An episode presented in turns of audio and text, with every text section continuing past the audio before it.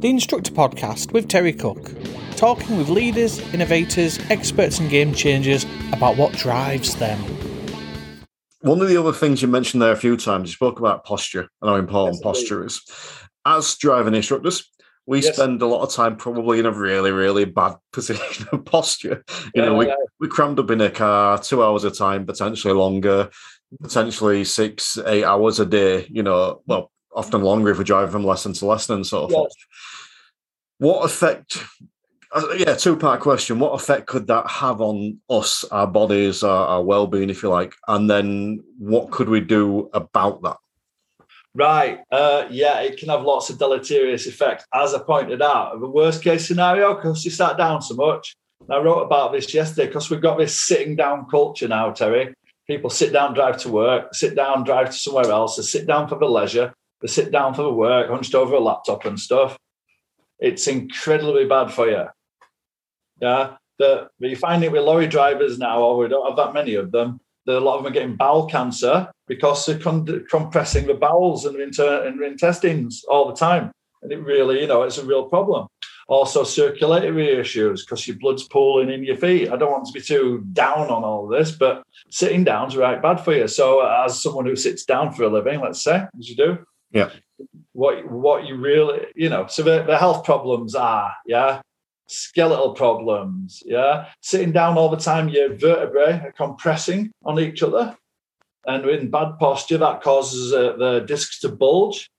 Then um, fluid comes out, then they start to grate upon each other. You get degradation, you get nervous system issues. Yeah. Um, as I said, breathing problems because you got not getting enough oxygen in because you're compressing your chest if you sat looking over and hunched. So being as upright as possible while sitting, I recommend for all drivers. Certainly, it can't but help because everything works better if we're more open and upright. But what I really recommend is in Hmm. beforehand, doing a bit of uh, joint opening, stretching, and loosening, which doesn't take very long, but will really help. And in between sessions, you know, even if you just get out of the car for two minutes, shake out your arms, shake out your legs, kick your legs around a bit, you know what I mean? Some of that stuff, it's just getting your circulation going, freeing your body back up and getting you back in, in a better form. I've just created a, a lead magnet. I'm going to start getting an email list together, which is, and it's called the Wake Up Call. I'll send you a copy of it. But it's a, a, a system that in only well, say, takes exactly two minutes. Say you're right, sleepy or tired, been working really hard, wakes your nervous system up, wakes your body up, wakes your mind straight back up again. So that's really valuable. But yeah, all the other instructors, get out your car, move around for a bit. It's very tempting to like, oh, I've got this client, I've got that, I'm driving there now. Take five minutes to stand up, un- unscrunch yourself, stretch. Might look a bit silly stretching outside of your car, but it's doing so much for your health. It's unbelievable to try to counteract the problems of sitting down too long. No, you're right. It does look silly because it's something I do in Morrison's car park between yeah, lessons. Yeah, yeah. But what you do? It, it makes a difference. I mean, uh, it was. Um, I've said this on the show before, but I, I changed the way I I do my lesson or the, the gap in between lessons. I used to make the gap as short as possible. Yes. And, and, now I'll make it almost as long as possible because uh, I want to get that 20 minutes to half an hour where I'm not thinking about lessons. And like you said, get out yeah. of the car, have a little stretch, feel the breeze.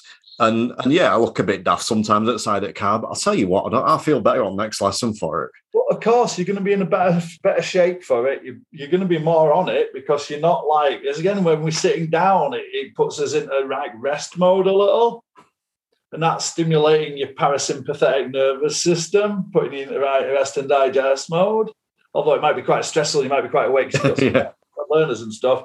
Still, you're not going to be as on it as if you'd woken yourself up again, I would recommend some breathing. I know we're going to talk about some breathing, but breathing is so important. And just even not knowing any breathing practices, but taking some deep breaths once you get out of the car, as long as it's not side of a motorway and shit, you know, get some deep breaths in while standing up so everything's not compressed.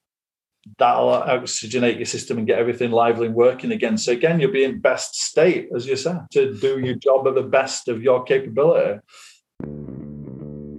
the Instructor Podcast with Terry Cook, talking with leaders, innovators, experts, and game changers about what drives them.